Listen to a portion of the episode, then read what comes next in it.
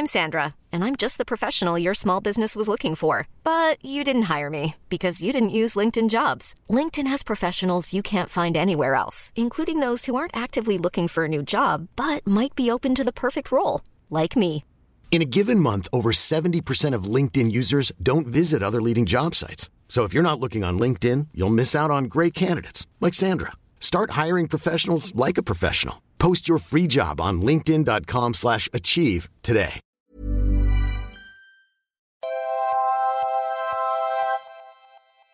Hello and welcome to the Mistholme Museum of Mystery, Morbidity, and Mortality. This audio tour guide will be your constant companion in your journey through the unknown and surreal. As you approach our exhibits, the audio tour guide will provide you with information and insights into their nature and history. Do not attempt to interact or communicate with the exhibits. Do not feel pressured to interact or communicate with the audio tour guide. If you believe that the audio tour guide may be deviating from the intended tour program, please consider adjusting your preconceived notions of what the intended tour program may be. While the staff here at the Mistholme Museum of Mystery, Morbidity and Mortality do their absolute best to ensure the safety of all visitors, accidents can happen. The museum is not liable for any injury, death, or bizarrely paced sentences with odd emphasis that may occur during your visit. Enjoy your tour, and good luck. The human memory is such a fragile thing. Compared to the certainty and precision of files saved to a computer hard drive, not to brag or anything, the thing you call memory is very wobbly. Details glimpsed only for a moment will fade almost instantly, if they were captured at all, and the memories your mind does manage to hold onto can be corrupted so easily by suggestion or bias.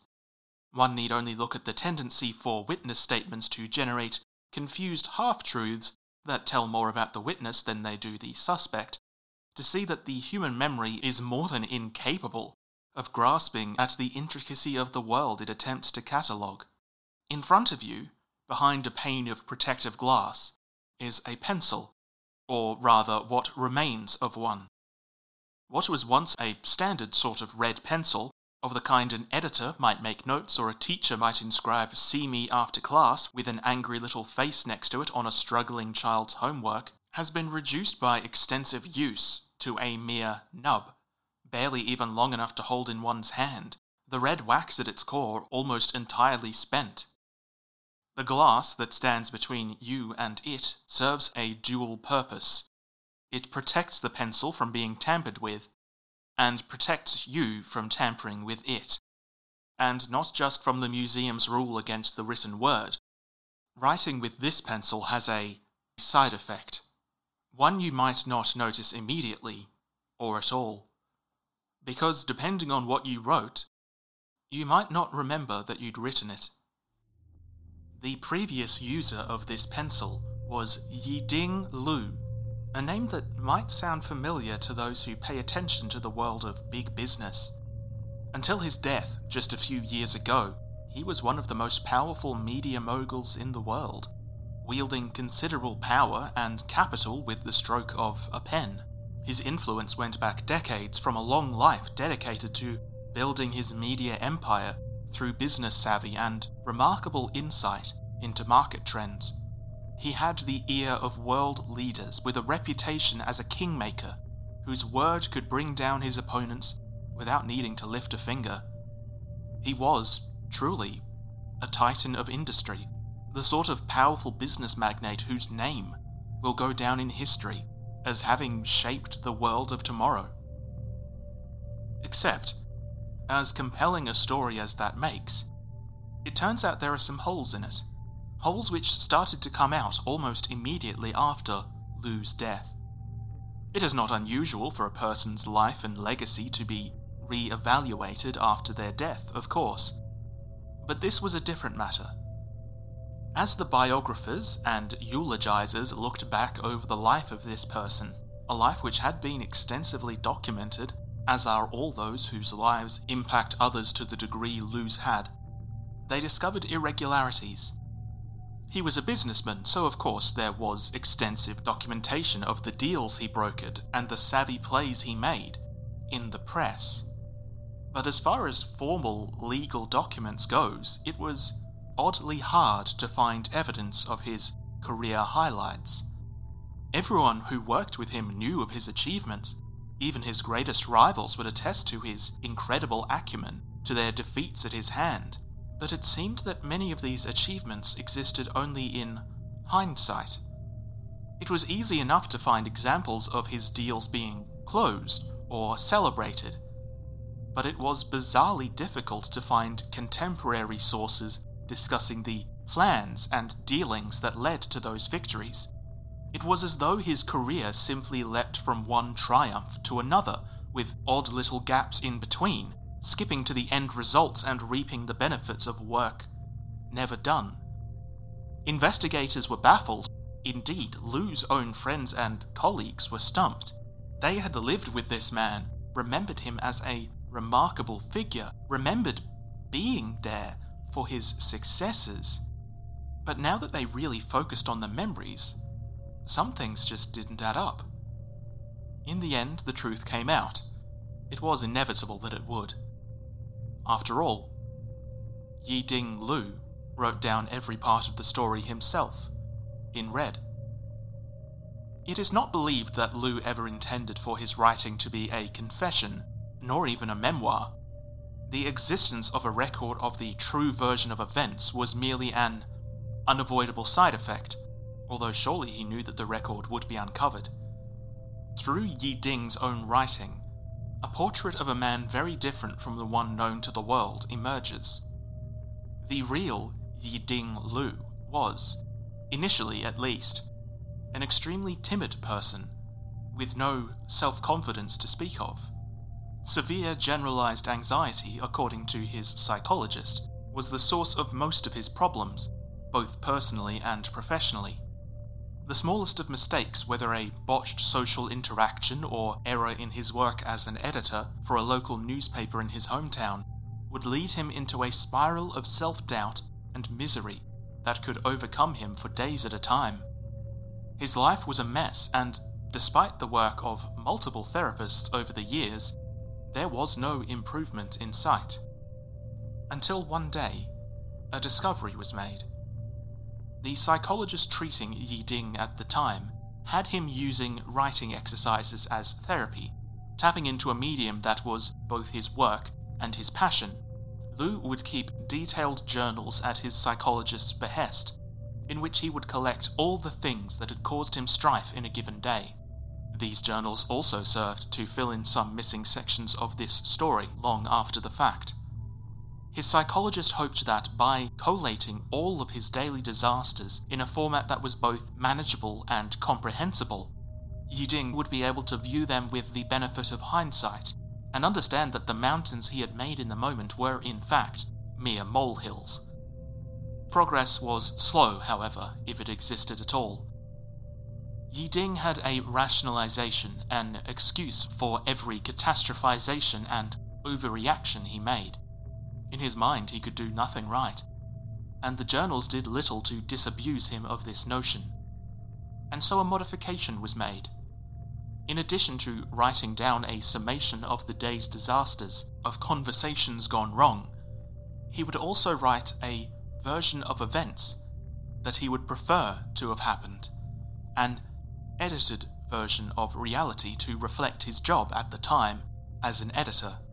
By treating his life like something as surmountable as the thing he did every day for a living, Lu's therapist hoped that he would begin to see how solvable his problems truly were. He could even use the same red pencil he did at work for added verisimilitude. And this did have an effect, although it was certainly not the one Yiding's therapist expected. According to Yiding's diary, when he acted upon this advice by rewriting a conversation he had with his boss, a strange thing occurred. After writing down the version of events he would prefer to have happened, that instead of meekly agreeing with his manager's harsh critiques, he had stood up for himself, he found himself confused. he had written down the true version of events, rather than an idealized version. He had stood up for himself. Hadn't he? In the diary, he berates himself for not even being able to follow the instructions of his therapist correctly. But in subsequent entries, a realization slowly dawns on Yiding Lu. The day after the altercation with his manager, which Lu had rewritten, he was called into his manager's office. Expecting that the verbal lashing he had received the day prior would be repeated, Yiding entered the office already in the midst of a panic spiral. But instead of castigating him, his manager commended Yiding for standing up for himself saying that he'd raised some good points and that some of the suggestions he'd made, that had, in reality, only been made in a diary, would be implemented. Yiding's terror was quickly replaced with confusion, and it was all he could do to simply nod along with what his manager said and shake hands at the end. The next period in Yiding Lu's life has proved somewhat difficult for researchers to follow. Lu spent some time attempting to determine what exactly had happened to him. This involved a great deal of trial and error, as he rewrote and re rewrote reality, and only realized that he had done so some of the time. One can understand how this would be a challenge. Lu was not immune to the effects of whatever it was he was doing, and as a result, when he altered the past, if indeed that is what he was doing, he would remember the new history as the true one, the same as everyone else. Despite this difficulty, eventually a timeline of events has emerged. By cross referencing Lu's writings with the events of recorded history and finding the points at which the two match, it has been concluded that a sizable amount of recent history may have, in fact, been written by Lu. Through a process of trial and error, Yiding Lu determined that he could not, in fact, alter the events of the past, but he could do the next best thing. By writing down what he would like to have had happen, he was able to alter the memories of everyone involved, thus making his version of events the one they believed to be true. All of his alterations that researchers can identify were made with what appears to be the same red editor's pencil although we are unable to determine if this was because the ability was tied to the pencil, or if this was just out of force of habit. Certainly, when others have subsequently attempted to use what remains of the pencil Lu used, no powers like the one he possessed were granted. What we can say for certain is that Yiding Lu used this power to grant himself increasing amounts of power.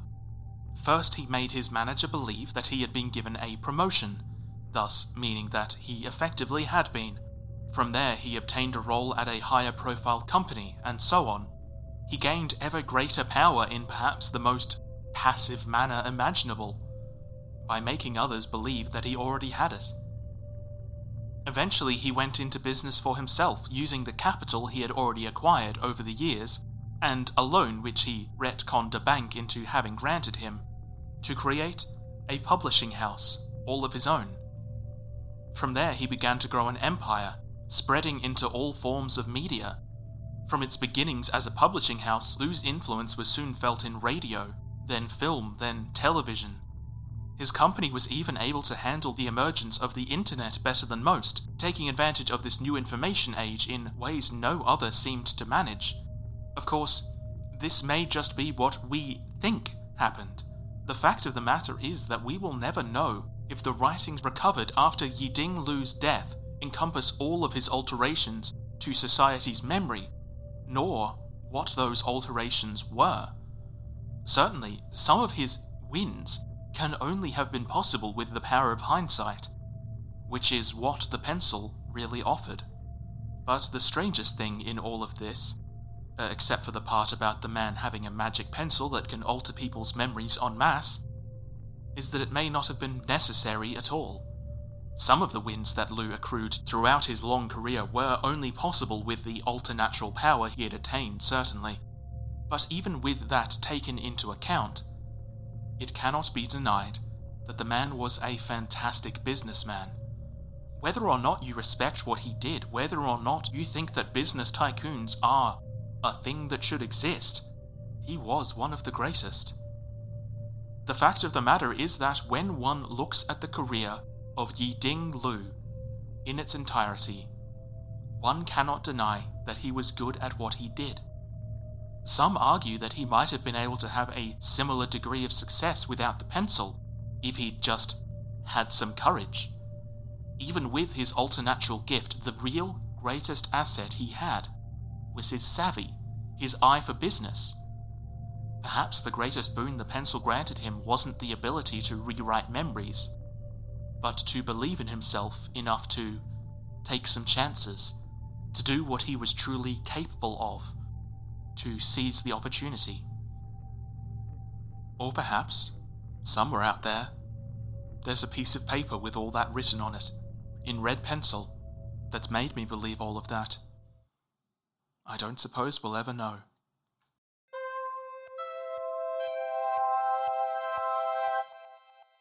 I haven't been here since just after the lockdown ended. Clockwork Mother took me here to show what had happened to the security department. I had to see for myself. Of course, I wish I hadn't. It's all cleaned up now. Shelter looks good as new. You'll understand I don't want to see for myself. Hey, all set here then? Yes, the glassway is back in place. The head of retrieval is preparing to go through. Ooh, spooky. oh, what's with the cards? It's just, um, keeping my hands occupied. Right. Uh, you know those aren't normal cards, right? Yes, I know. Okay then. Now you're sure about this? Yep, that time I got off my ass, I reckon. Oh, and yet you were so happy to let me do all the work just a little while ago. The last time, that was different. Okay, okay.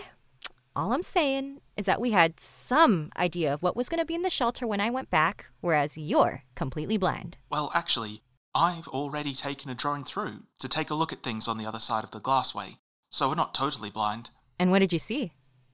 Well, the drone's wheels got stuck in the sand, so we didn't get far, but there's no sign of anyone there that I can see. Great. I'm sure that the head of retrieval has been in, uh, hairier scrapes. In the past, I mean. Yep, your pep talks are still second to none. Thanks. Sir, are you sure you don't want to take any retrieval agents with you? Just in case, I mean. Won't go far from the glassway. It's just a quick in and out. Get an idea of what we're looking at. Just you and me will do fine, guide. Right. Um, yeah, s- sounds good. You will actually stick to that, right? Just head through the glassway, see what's what, and then head back. Don't worry, just a straightforward reconnaissance op. I'll take a look and be back before you know it. Well, if the mirror's all set, it seems like I've done what I'm being paid for. Yes, thank you so much. It's been great working with you. No worries. I think I'll get out of the way before whatever happens happens, you know? You've got my number. Yes, th- thank you for your assistance, Amina. It's um, it's been a big help. Yep, good call. Things could get messy around here. You just said this was only a reconnaissance mission. I also said it could get messy. I'm not looking to start anything, but it has a way of happening anyway these days. Kind of feels like we're poking the sleeping bear, or whatever. Though it's been quiet, relatively. Nothing's happened with the glassway or the security department since Astrid and the rest escaped. Maybe this is the last chance that we have to let sleeping dogs lie. Sorry, are they bears or dogs? I'm confused. Stop that. I'm serious. Are we sure that finding answers is worth the risk that we'll find something else? Doesn't sound like you. You normally love finding answers and stuff. You are thinking of the head of research. Answers at any cost is her game. I just. I miss working at a museum. Yeah. All right, that's fair. Yes, um, I- I'm sorry that I called Amina and set all this up without consulting you. I, I didn't We think. already said it's fine, Guide, really. I'm just nervous. It'll pass. You all set? Yep. Guide, you good? Uh, yes, if you're really sure. Yes, it's fine. Go on then. I'll just be here. We'll shut the door to the shelter once you're in, for safety. Good call. Let's go.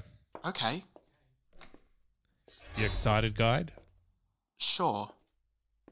Nervous? No.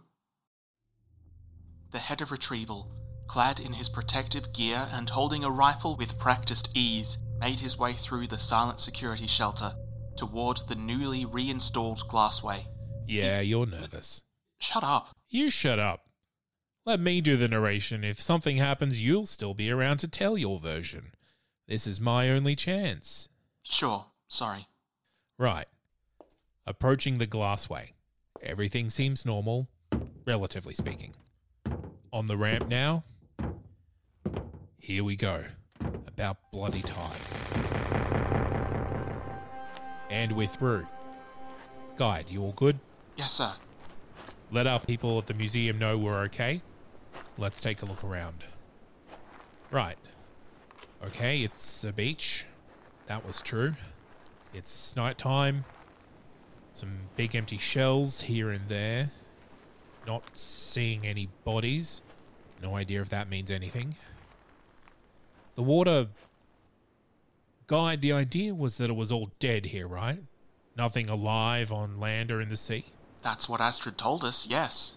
Well, the beach is dry, but the water, it's all foamy on the surface. Is that. I mean, I don't know anything about like aquatic life at all. What does that mean? I mean, we'd need to take samples. Foam on the surface of water could indicate a number of things. It could be a life form, but it could also just be a waste product or the decomposing remains of something. Of course, decomposition could imply that some life forms do exist that are breaking something down. A- again, we'd need to take samples. I mean, this is a whole other world. We know by now that they don't necessarily play by our rules. Uh, sir, is everything okay? It's not. Sir? It's not another world. Look up. I don't really. What do you mean, sir? What am The I. stars. Look at the stars.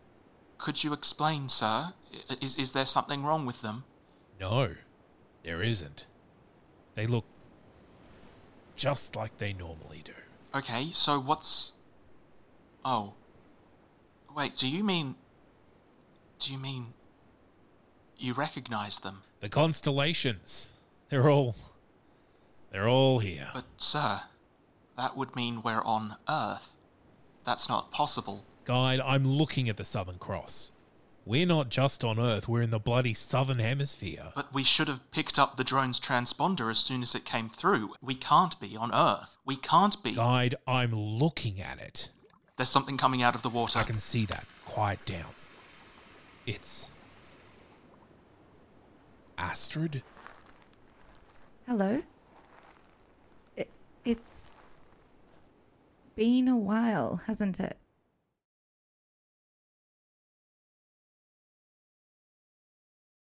If you enjoy the Mistholme Museum of Mystery, Morbidity and Mortality, please consider supporting the show via Patreon at patreon.com slash domguilfoyle.